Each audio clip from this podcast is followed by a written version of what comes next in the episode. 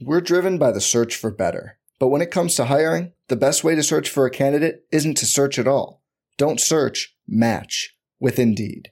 Indeed is your matching and hiring platform with over 350 million global monthly visitors, according to Indeed data, and a matching engine that helps you find quality candidates fast. Leveraging over 140 million qualifications and preferences every day, Indeed's matching engine is constantly learning from your preferences Join more than 3.5 million businesses worldwide that use Indeed to hire great talent fast. And listeners of this show will get a $75 sponsored job credit to get your jobs more visibility at Indeed.com slash BlueWire. Just go to Indeed.com slash BlueWire right now and support our show by saying you heard about Indeed on this podcast. Indeed.com slash BlueWire. Terms and conditions apply. Need to hire? You need Indeed.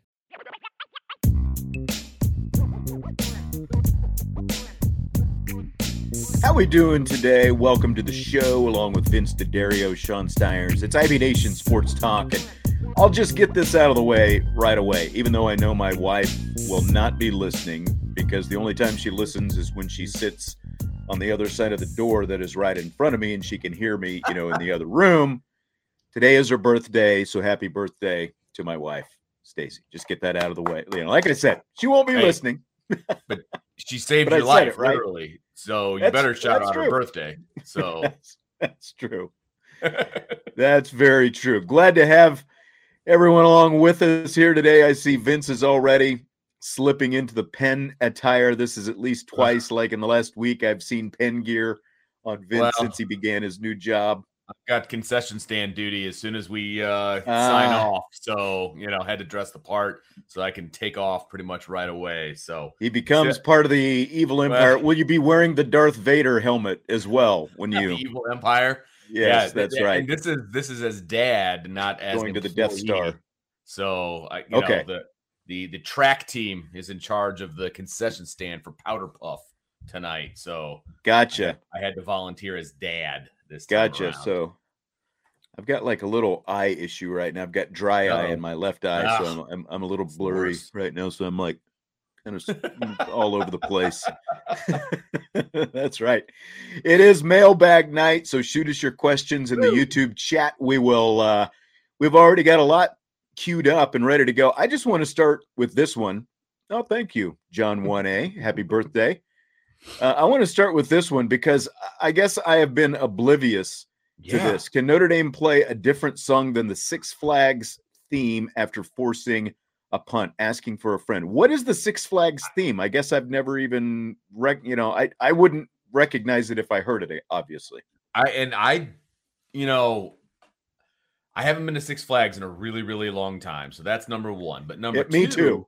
Yeah, many number, years since my kids were young yeah, and number two, I guess I don't realize they play the same song over and over after they force a punt. I, I figure I feel like I would notice that, but I yeah. guess I'm too busy charting and paying attention to that kind of stuff to to notice. So I help me out here. What's the song? Like I, have got to figure out what this is, and then I'll probably notice it forever now. But uh, obviously, we don't have a home game this week, so yeah, we won't we won't be hearing it and others saying like like Mike, such an annoying song. I guess I'll have to Google that when we get yeah. done. Six Flags theme song because again, right. I've ah. you know to to me and to you, I think what is most annoying is There's many things.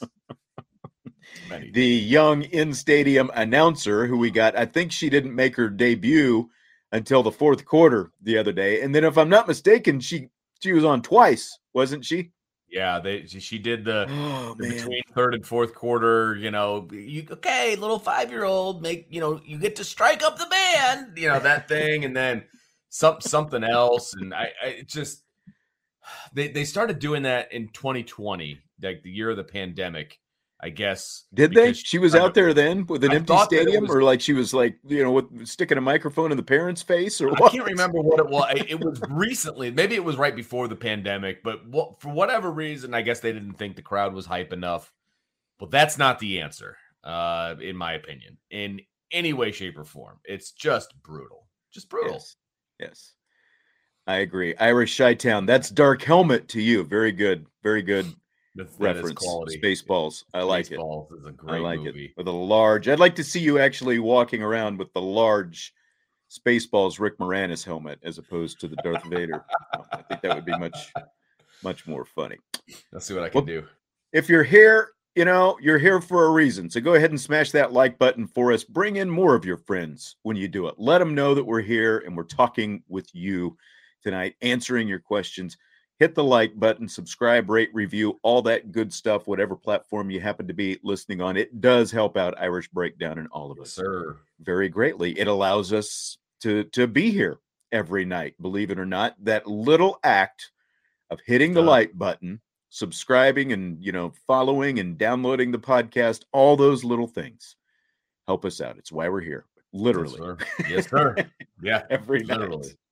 That's right. Literally. So you're gonna hang out in the starred section, really right? Is. And I'll just star stuff. Is that how we're doing it? Sounds good to me. Okay. We've got a few start up and ready to go. Do we want to start off offense or Ooh. defense? Which fastballs do you want to bring?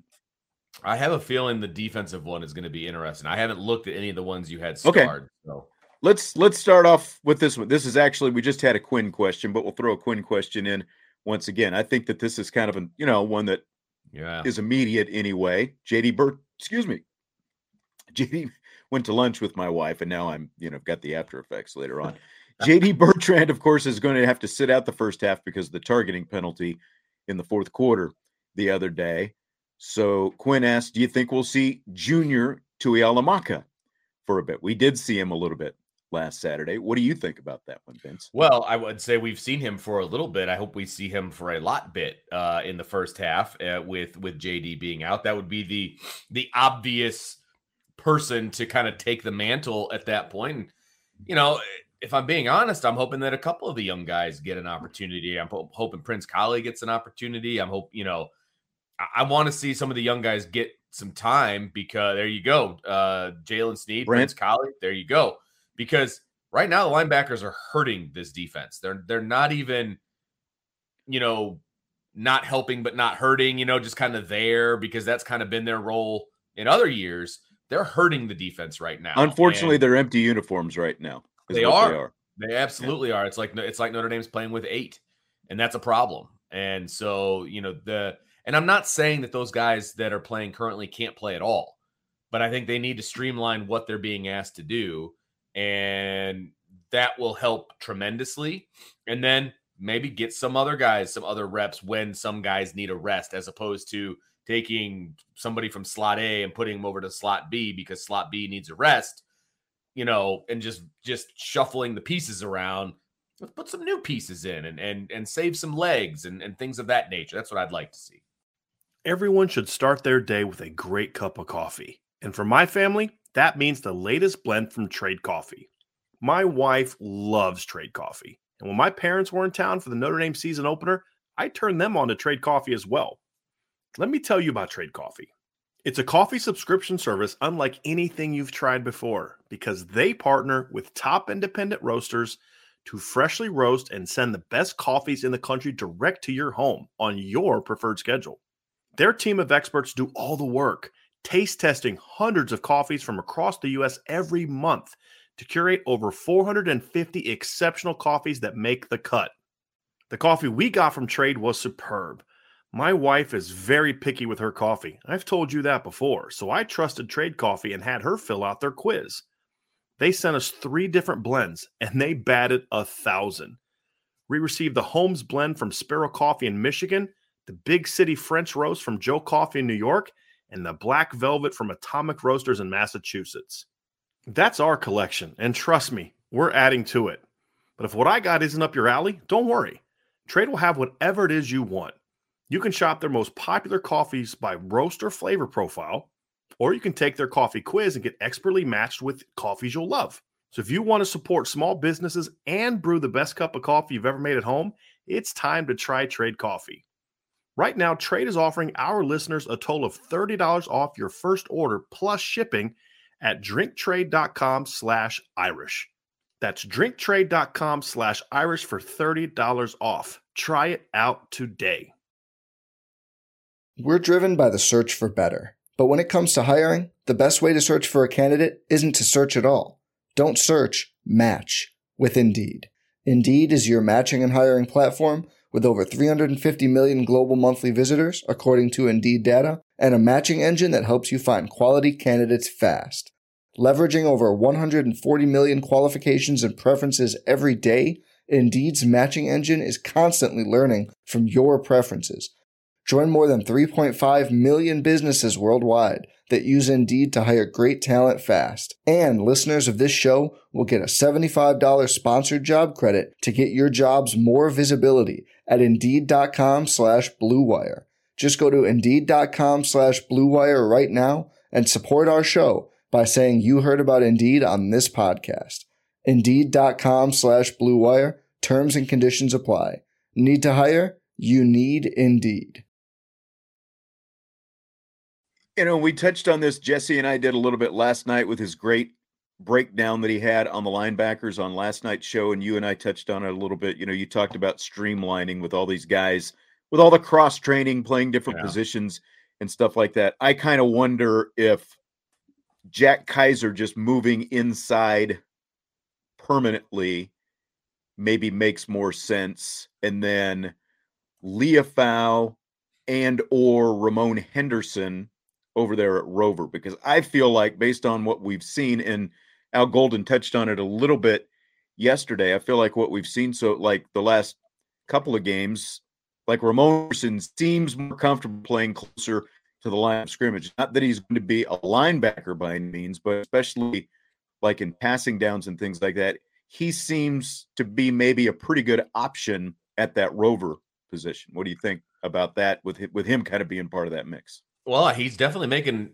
making a case for himself with the way that he times out his blitzes and, and things of that nature. I think he's done a really good job with that. And I and I I don't think the safeties have played poorly, but there are many safeties that are playing fairly well. And so right. it's a kind of a crowded room. And if you think he can do some of the thing, I'm, I'm saying you, you know, metaphorically, if if the coaches think that he can do some of the things closer to the line of scrimmage, they clearly think he can blitz because when it's been crunch time, they brought the right. same blitz and he's brought it home twice, right? And so if you think he can do some of those things, I think you might, you know, at least mess with a package that has to do with Ramon Henderson being close to the line of scrimmage. As for the young guys in the first half, you know, it's a really good question. I would think, you know, like you said, maybe maybe it is Junior Tuihalamaka. He, you know, he was there a little bit the other day wasn't necessarily great. You know, I think at the very least, though, what you know you're going to get from him is a lot of energy and and effort out there. Where Prince Kollie fits, that's that's kind of I think what I'm looking at because you're talking about a guy a little sure. bit farther down the line. I don't think based on what Marcus Freeman said the other day, it's going to be Jaylen Sneed. He just sounds like, you know, again, talented recruit and all that kind of stuff. He doesn't sound like he is as close as the other guys right now as a true freshman. I agree. And it, will be, I think we're going to see a lot of junior. I don't think we're going to see the other guys. If I'm being honest, I think, I think you're just going to see an increased workload from junior. If I, you know, if you're, you're asking me to bet on who's going to basically take those reps, right? I think that, you know, Bo Bauer probably start and then junior will be the guy coming off the bench. I think that's probably what we will see as opposed to what we want to see. And that now, after the bye week, you know, maybe that's a different conversation. Maybe they have a kind of a chance to sit back and reevaluate some things and, and then streamline some things and get some other guys in. But only having a week, I just don't see that being the case. And, and the other thing is, this is like, I think when we talk about this Carolina offense, it's definitely the passing numbers that jump out at you, you know, that really scare you. But this is a team that's running the ball really well too. They're they're running for over 230 yards a game. They have right. got a ton of balance. So these linebackers are going to be very very yes. important in this game. They have got to step up their game. To me, like here's Irish Chi-Town's question. We'll just jump right into this. What are the keys to victory this Saturday? It starts with Notre Dame's linebacker play. Yeah. To me, it yeah you know, because again, the secondary has done its job so far. We saw the defensive line take a huge step up with the way they were playing the other day. Now, again, there's going to be another challenge because you've got a mobile quarterback and you've got to get him contained. And Al Golden talking about yesterday, don't get behind the quarterback. You've got to come at and, you know, kind of to the sides of the quarterback, try to keep him pinned in there. But defensively, to me, it starts with the play of the linebackers yes. in terms of, you know, we can we can look at the other side of the ball as well. Defensively, it's the play of the linebackers that I think is going to determine the outcome of this game. Well, and and you know, this is going to be very broad, but you've got to prevent North Carolina from just lighting up the scoreboard. I mean, you, yeah, and that, and I have faith in the defensive line. I have faith in the secondary. It's the, it's the linebackers that are going to be the key to making that happen. If they can even play average, then Notre Dame's got a shot at holding North Carolina to a reasonable number, right? And so, I mean, that's going to be a key. You have to keep that number reasonable so that the offense can score. Because at this point, right, we haven't seen the offense put up big numbers. So the defense is going to have to step up and keep that number down so the offense has an opportunity to score more points.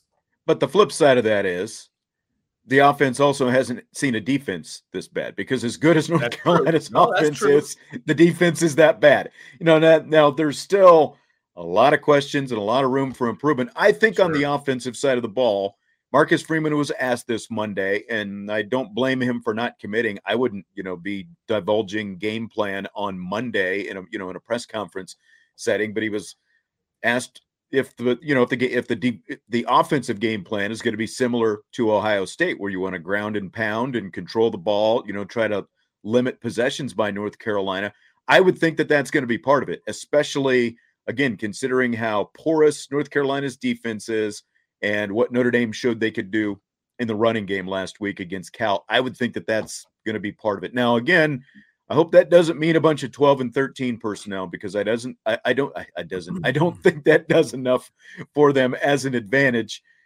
But eh, I do think that they're going to go out there and and try to run the ball quite a bit against the Tar Heels. What do you think? Oh, I do too. And I mean, if you're taking what they did well last week and you're trying to project what they're going to do this week. Running the ball has to be one of those things. And we said as soon as Tyler Buchner went down, and we were talking about Drew Pyne being the starter for the rest of the, the year, in order for him to be successful, there has to be a run game. And the run game does not include him, right? Now, there's some stuff he can do in the zone, you know, read game and some things like that, but he is not a runner, quote unquote, right? So the run game has to be part of the offense. Now, I don't care how good or bad the defense that you're facing is. If you can't complete five yard passes, then that's going to be a problem.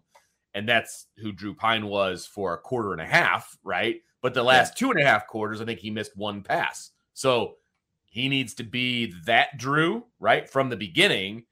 And they also need to add in kind of stretching the field a little bit. So if they can do that, if they can progress the offense to that point, on Saturday, they're going to have a great shot because you're right. The the North Carolina defense is just not very good at all. Yeah. I'm just nervous about that uh, that often the other side of the ball just lighting up the scoreboard. So it's going to be interesting, that's for sure. Yeah, we were just talking about linebackers, and Jeff says, speaking of the D and the weak link, the linebackers, is it just me, or weren't they better under Lea and Elko than Freeman and Golden? Marist was looking like a breakout star before the injury under Lea. I mean, I, I, definitely think the linebacker unit as a whole under Elko and Lea, and I'm trying to remember, you know, that that takes you back to, you know, some Drew Tranquill and bleeding into Drew well, White, and I think Te'von Coney was was part sure. of that early on as well. So I mean, you obviously had some really good players there. JD Bertrand was really good last year, though, yeah. under that, That's true. No, that that is very true. He was very good, and I believe Marist was injured last year under under right. uh, Golden, not Freeman. I think excuse me under Freeman, not Lea, yeah, because it was in the during fall camp. But uh, right. but the point is still, I think a decent one. I think overall they had better players they were working with because Clark Lea did a terrible job of recruiting players, and so there's a giant gap from the players that he actually coached to the play. Remember, there was a year that and that's kind of where you are right now. Is is you've right. got Clark Lea's recruits out there Correct. as your top end guys right, right. now. So again, gap yeah, and I know a lot of people want to see these young guys, but you know, again, like I think even more so on defense when you're, you know, it's it's one thing, you know, like we've talked about, you can get Tobias Merriweather on the field and he doesn't have to know anything. I think it's a little bit different with a linebacker because the responsibility there are more responsibilities and one misstep, you know, literally one one step to the right when the when the guard is pulling to the left and that's what you should be reading can lead to a 40 yard gain you know those right. those kind of things it's so i think it's different you know because again marcus and again this is something freeman talked about and it, i realize it can sound like coach speak but i do agree with this you do have to go off what you see in practice like sure. you can't just throw them in there and get you know again there's there are certain positions where you know you can you can figure some things out but you can't just throw him in there in games and say well he's missed this rep 10 out of 10 times in practice but i think he's going to get it now that it's game time you know that's there's there's not too many coaches who are going to take that right. gamble no absolutely agree with you and you, again that's why Shane Simon played as much as he did when he wasn't very good a few years ago because he was really good during practice and the coaches right. kept running him out there because he was really good during practice. He just was not very good on game day and eventually that can catch up to you and you will eventually get replaced. But coaches are going to go by what they see every day. I mean, that's the bottom line. I mean, you've coached, I've coached, we've known a lot of coaches. You're not going to take a flyer on a kid and just throw him into a game and pray I mean, that that's right. just not how coaching works generally. And if a kid does really well in a game, the coach probably has a pretty good idea that that's going to happen or the manner in which it's going to happen, and you're going to put them in position to be successful. So yeah, they, they need to see it in practice before they're just going to chuck them into a game, especially a high leverage situation, which literally every game from here on out is for Notre Dame. I mean, it doesn't get easier, man.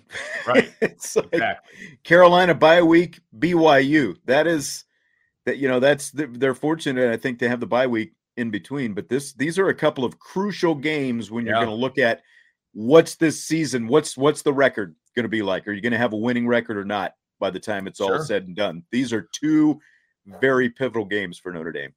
crazy we're even having that discussion, but yes, you are 100% correct. I know. Are they going to have a winning season? Never would have thought we'd be having it. I know, Never. but it's a legitimate question right now. It's going to take us to something that we've got later in rapid fire. I think that uh, that will be part of that. John A. One says Isaiah Foskey and J- uh, Justin Ademilola seem to be the most productive defensive ends. They both have played big end and Viper. Is it time for Foskey to be the big end with Mills and Botelho as the backups. What do you think of that prospect? Well, Botelho is not really getting any time at all, and frankly, he didn't Nana, last week. Yeah, Nana is playing pretty well. Uh, I mean, he's not necessarily rushing the passer and doing some of the things that get your name called on TV, but he's doing a pretty good job of setting the edge and, and performing in the run game. So I would, I mean, in this particular scenario, I, I might substitute Nana for Botelho, but I, I think we're splitting hairs at that point. There, there are plenty of opportunities where Justin and Foskey are on the field at the same time. So, you know, whether they're in the quote unquote starting lineup or not, I don't think that necessarily is that big of a deal. Uh, but they're going to put the guys on the field. They're going to be making plays, and Justin is making a very good case for himself to get more playing time and be on the field more often. No doubt. Well, and that's that. a, you know the way they rotate the players, and we've talked about this before. There, there's not necessarily maybe they have a rhyme or a reason, but right. you know, maybe they start off the game together, but by the time they get into the game, there's no guarantee that it's going to be necessarily Foskey on one side, Ademilola right. on the other. And you know, again, like maybe by the end of the game, even if you're not doing that throughout the game, it's like, okay, now the game's on the line. We want both of these guys out there at the same time. So yeah, right. You know, I, w- I would think that, and, and I we we have seen that from time to time where they've both been out there on the field. But again, there's just been so many different pairings. I don't I I don't necessarily and it, I, I don't necessarily understand exactly how they're making those decisions with how they're rotating. And the questions came up last week about rotation and stuff like that. But I don't necessarily understand like when and where and and all that stuff. Although they did get Foskey in at the right time the other day against they Cal. did. Yes, the they end. did. He wasn't sitting on the sidelines for a crucial drive. Yeah. So that he was out for like a series or series and a half, and then he got in at the end when they needed right. him, and he got that big sack. Um, well, I went right into another John question. So since it's on the board, happy Wednesday. The injuries at wide receiver have really affected this team Joe Wilkins looks like he's still bothered in Colzie. That leaves five wide receivers. Only four have played all three games. What's Notre Dame to do? Oh, yeah, man. I mean, that's I, kind of a burning question, to be honest with you. Joe Wilkins has played. I mean, I don't have the snaps in front of me, but he's played a decent chunk. The problem is he has been completely ineffective. Number one, he hasn't been targeted, and number two, he's just not good in the blocking game, and it has shown more than one occasion, and that's a problem. That's a huge problem. Again, I said this the other day. I mean, you can put Tobias Merriweather in, and he can, you know, he can whiff on a block just as easily as Joe Wilkins can do, but you can target him in the pass game and probably get better a better outcome than with Joe Wilkins in the game. So I have not seen Deion Colzie in the game at all. And so he must still be hampered by the injury for sure. Yeah. So yeah, I mean, what are they going to do? They need to extend that. The people that are playing, Tobias needs to play. I mean, that's he's healthy and he can play, and there's no reason that he shouldn't be on the field right now. I mean, you can go five deep and be just fine. There, you know. I mean, he was out there the other day, and you know, again, yeah.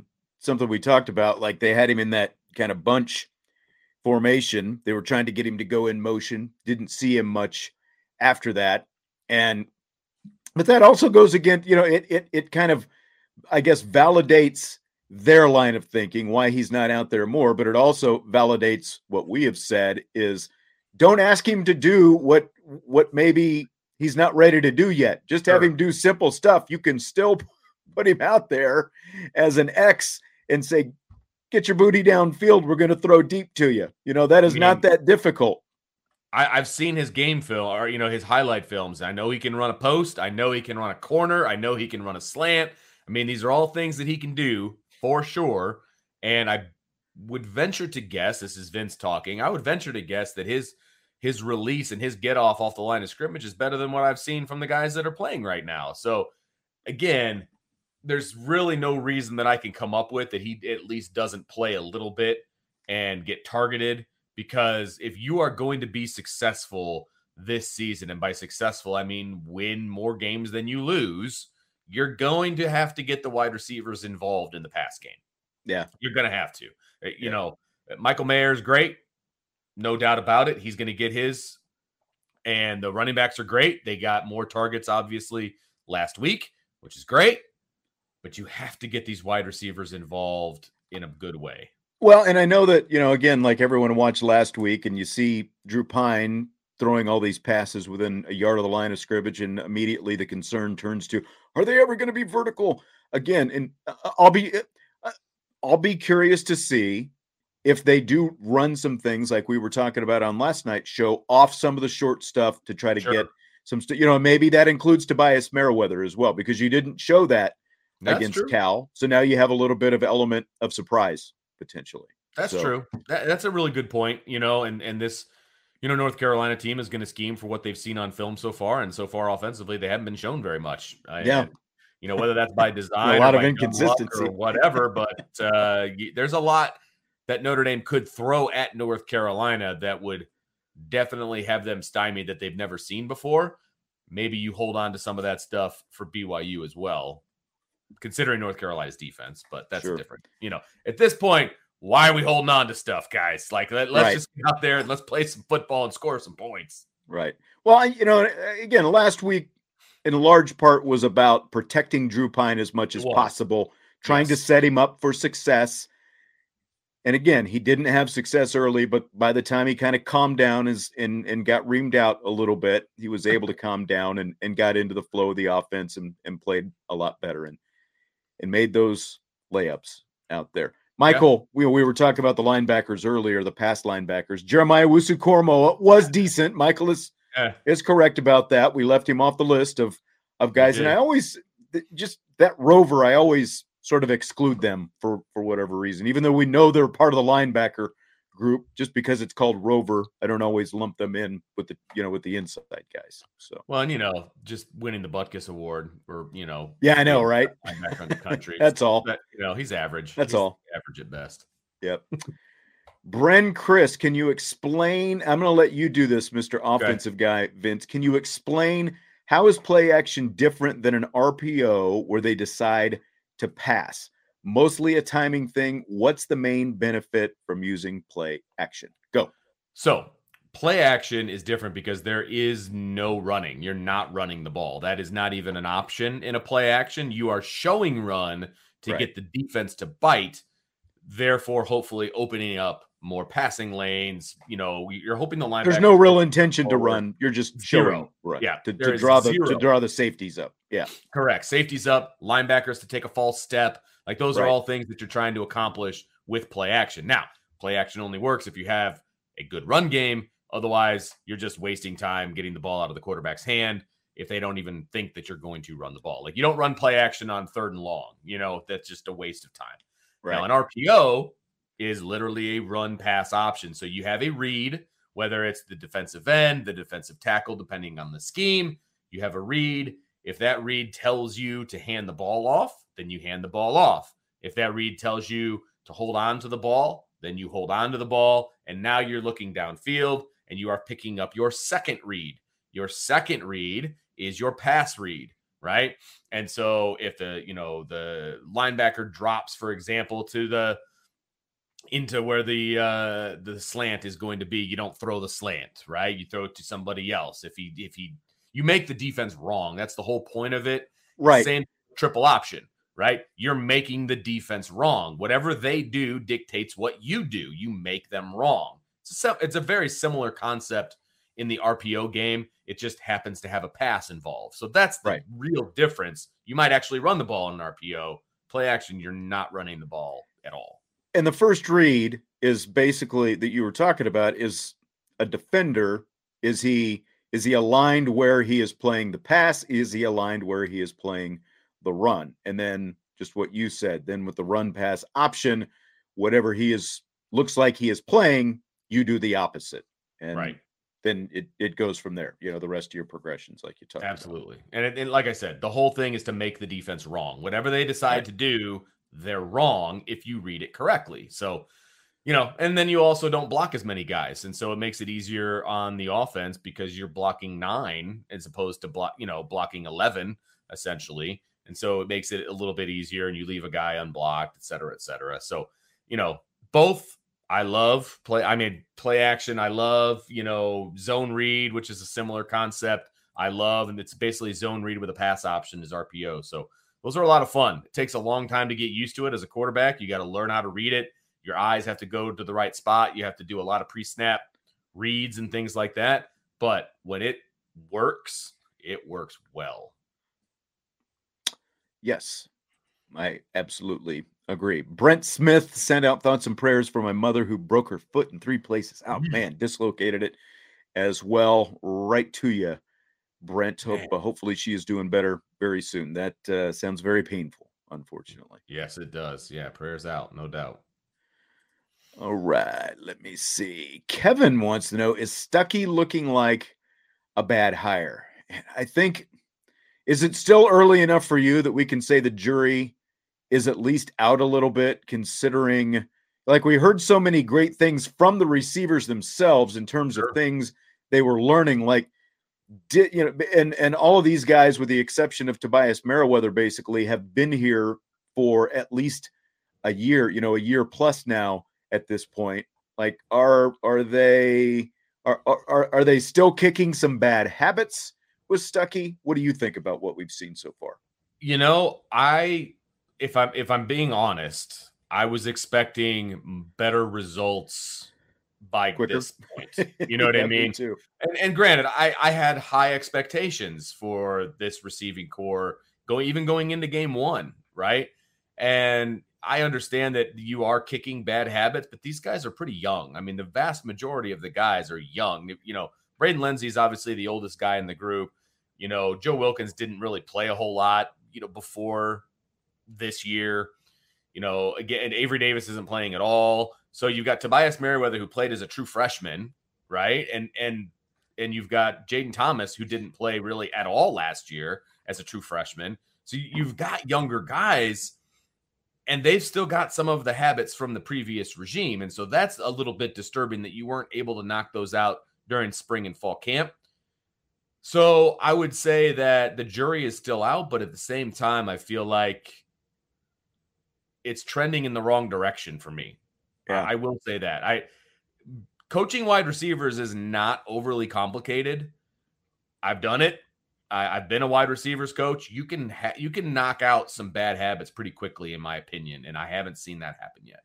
You would think so. You would think so. I, I would. I would tend to agree with that. I, I, you know, I we've seen both the offensive line and the defensive line, two units that were underperforming themselves for yeah. a little bit there.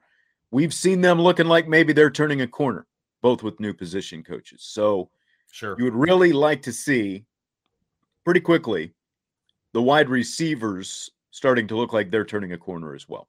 I'm hoping. And I, some of the guys in the chat are talking about how he is recruiting very, very well, and he gave advice to Cam Williams, and he's killing it at the high school level, and all of these.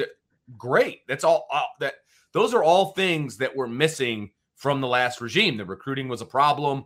The retention of players was a problem. I haven't heard anybody being upset or you know wanting to hit the portal. You know all of those things. So those are all checks. Those are all boxes that you can check, right? Saturday gameplay though is a pretty big box that has not been checked yet. Right. So we Derek we, says you can't use the excuse of you know about they've been here you know basically yeah. for a couple years on to buy. That is true, but you know again like Jaylen Sneed is a really talented defensive player, but he's not ready to go either. I, I realize that there's always heavy expectation on these highly you know recruited and regarded players coming in the door that they're going to see the field right away. And you know like we've said I think that there are ways you can get Tobias Merriweather on the field more that don't that don't necessarily involve him having to run the entire offense. But it's not a it's you know it's not it's not a one-time thing with wide, wide receivers like whether it is guys coming out of high school into college or guys coming out of college into the NFL. Now the trend has changed a little bit for guys who are like you know like like Ja'Marr Chase broke the trend last year for the Cincinnati Bengals, Justin Jefferson yeah. a couple of years ago, and you know Odell Beckham. You know, but but like I think they're still the exception more than the rule. The vast majority of wide receivers, it tends to take a little more time because of you know you've got intricacies of you know do I cut this route off or do, you know like you see those sure. miscommunications and stuff all the time. Yeah, and we've now, seen again, this year. Yeah, exactly. Now again I still think that there are ways you can get Tobias Mer- Merriweather Absolutely. on the field where those things don't have to come into play, where you can just say, okay, Tobias is on the field. Now it's a go route. Tobias is right. on the field. You're going to run a deep post or, you know, a short, whatever it happens to be. It's a predetermined route with him where he's not, you know, like everything's dependent on, you know, whatever. Uh, so I think that there are ways to do it. But in terms of the big picture, it does take longer, it seems like, with wide receivers. Yeah. No, absolutely. I completely agree with that. And I, I would I do want to bring this up just because we're talking about it. Brent Smith says Buchner and Pyne have missed some big time throws. It's not all the wide it's receivers' true too. fault. There's no doubt about that. They they have missed some throws. So it's not all the wide receivers' fault, but some of the fundamental things that the receivers are supposed to be doing, they're not doing. And so yeah. I'm not blaming it all on the wide receivers. There's no doubt but they're not at the level that I thought that they would be at going into game four. That that's my biggest issue with the wide receiving corps right now. Yeah.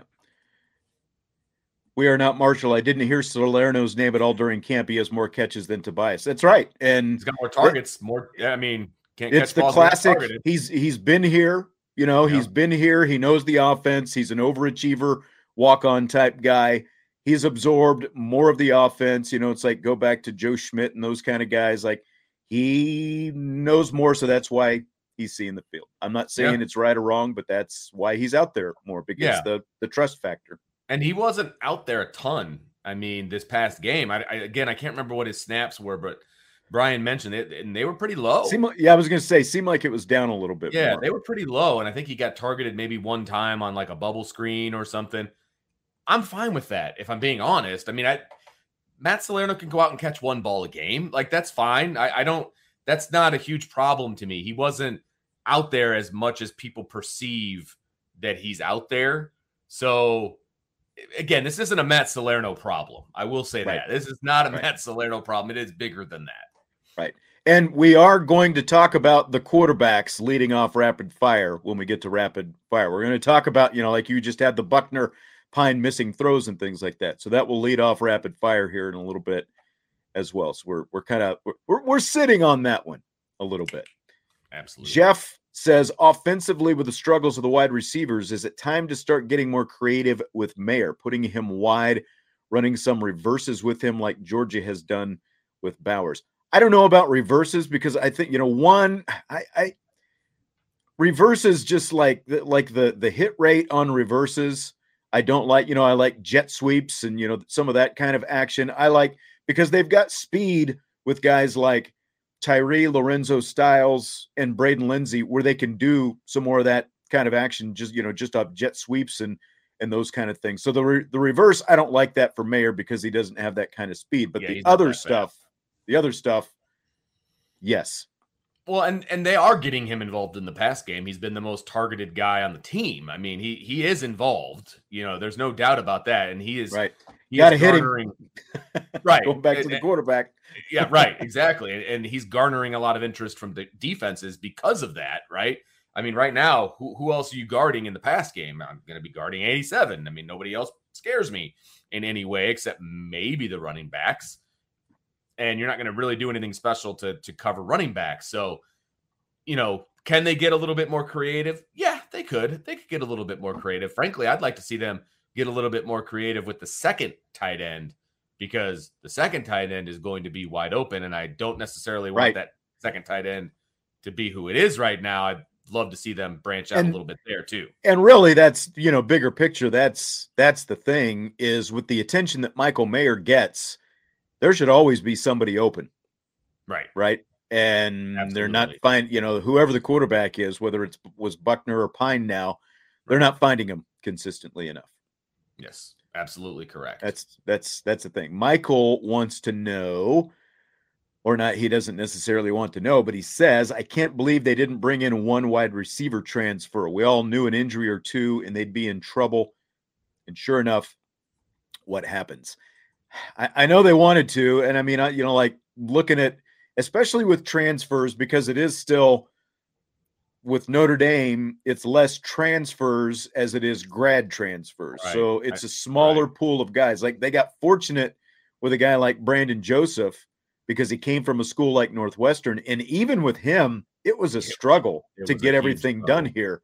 Yeah. And you know, like for for you know, for a guy like him coming from a school like Northwestern, and so that's you know, that's part of the the the problem is the pool narrows until you get to grad transfers. You get to, you know, the, to those fifth year guys, then everything's open. And I just, you know, like what that pool looked like. Did they think you would have thought that at the very least they could have brought in a guy or two who could be depth type guys. Now, yeah. some of those guys want more than just a promise that they're going to be depth type guys. So that can play into those decisions too. You're stealing my thunder, but uh, for, for later on. But I, I think that the and, and a couple of people kind of insinuated it in the chat. Number one, scholarship numbers were an issue. Number two, that's true. They're still yeah, up. You know, they were up against it, so you were going to have to ask somebody to leave. Yeah, right number two, and, and I get that other schools do that, and it's not an unprecedented thing, but Notre Dame generally does not do that. Yeah. I mean, they'll they'll put a guy on medical, you know, in a medical situation and end his career, that kind of a thing. They mm-hmm. don't really ask guys to leave, more or less. They'll say they will tell guys, hey, you might want to look into a transfer, but they're not going to take away a guy's scholarship. Right. They're not just going to outright say we're pulling your scholarship. Right. Yeah, they're gonna they're gonna spell it out and say, look, you're not going to play probably for two years or whatever yeah. might be best for you to to look somewhere else if you want to play. And it is what it is. I mean, I, I would rather have a coach be honest with me than than not. Uh, but at the same time, I the pool was very small. There wasn't really a guy to go out there and get in. And again, I agree with you. A depth guy would not have necessarily been a bad decision, but they haven't played the guys they have on the roster. So, and and again, I'm pointing back to Tobias Merriweather. If they haven't played him yet, we're not even in a discussion of having transfer guys at this point because he's right. on your roster, he's healthy, and you're not playing him. So, do we really want to bury him more by bringing in other guys? Not me. Well, here's where it gets even scarier though, because you've got all these upperclassmen in this group, and uh, you know at least a couple of them are going to be gone next year. Sure. And so, as as talented as your receivers are coming in the door, look at what we're talking about with Tobias Merriweather. They're almost going to have to go out and find a couple guys, I think, next year. Yeah, right. I, I agree with you. Uh, and it's going to depend on what the recruiting class looks like. And right now, there's still the numbers are still not going to be fantastic at wide receiver. So yeah, you're gonna you're gonna be losing some guys off the top from a lot of different positions. So you're gonna have some scholarship flexibility, and so bringing in a grad transfer, even if it's just for depth, I I would not have a problem with that. And it'll be that. easier. Yeah, yes. it'll be easier. Absolutely. Brent Smith will Pyne step up and throw for 300 yards at North Carolina. Man, that is a big ask to ask That's him to huge ask I, to double up the yards that he had last week. I do not see that happening. Uh, I, I don't see that happening. I just I, I see it more about the running game. You know, yeah, I, yeah. I see it more about that. Now I think that he can end up maybe two two twenty five.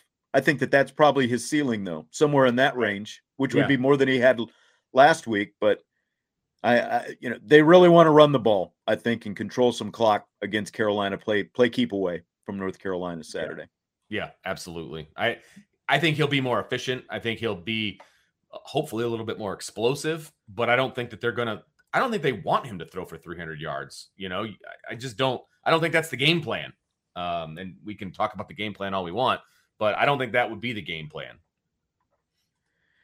Yeah, uh, Mr. 2.0, back to the transfer question, says Notre Dame has got to find an efficient way to make the transfer portal work for them. It is, uh, it is much more about the academic side than it is about the athletic side, and therein lies the problem. That's it's you it's know. you know it's like if it, even when Brian Kelly was here, it, you know it and Marcus Freeman.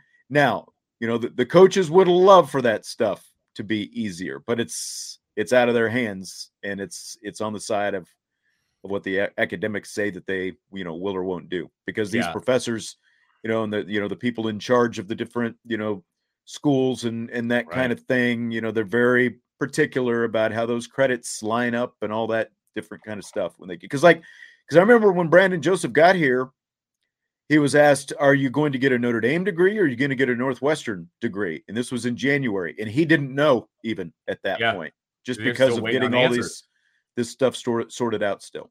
Yeah, absolutely. And that's Notre Dame has made a lot of concessions to the football program, you know, allowing early entrance and all those different things. I mean, they they have made a lot of exceptions, you know, more so than they ever used to do during, say, the Lou Holtz era, right?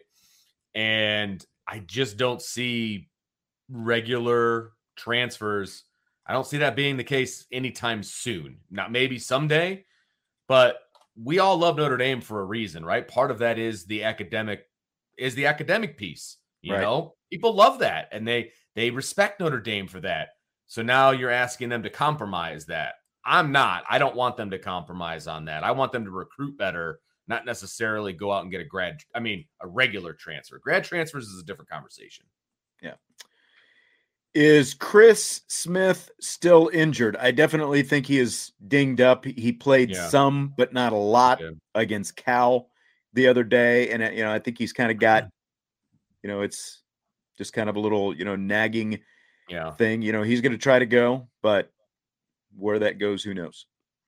Yeah, I couldn't have said it better myself. I mean, I think he'll play. I just don't know that he'll be 100%. And he's he's a rotation guy anyway. And yeah. I would say the guys that are playing his position are doing a pretty darn good job anyway.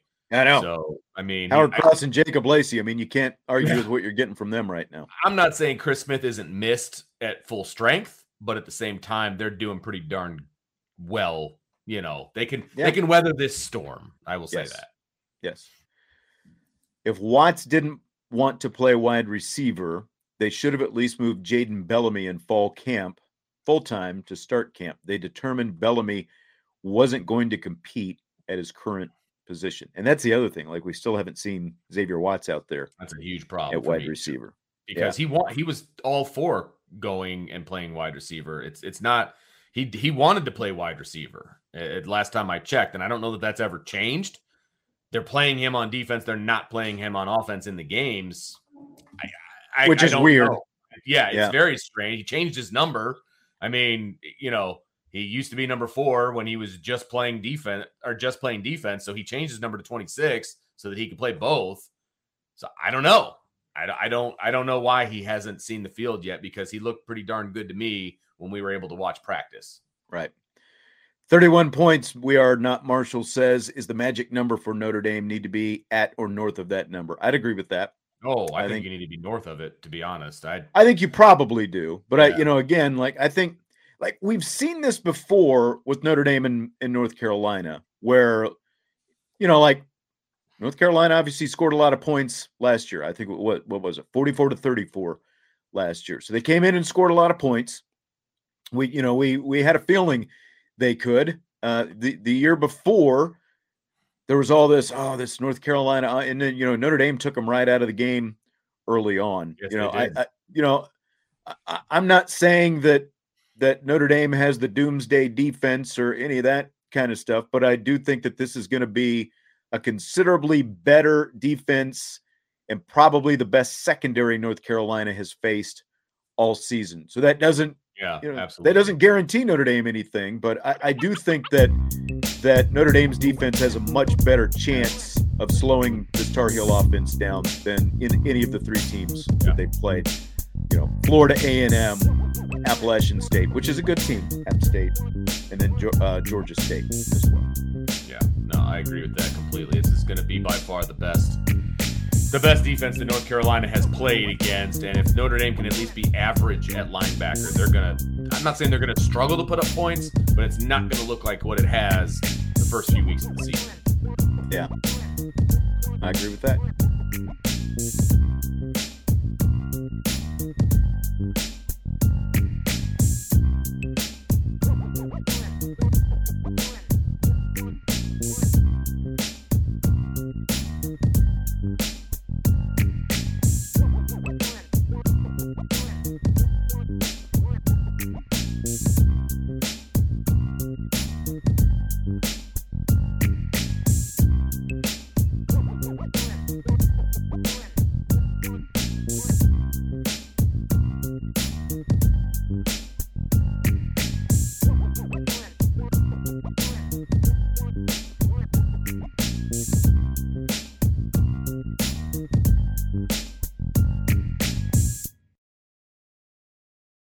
The ones who work hard to ensure their crew can always go the extra mile, and the ones who get in early so everyone can go home on time, there's Grainger, offering professional grade supplies backed by product experts so you can quickly and easily find what you need.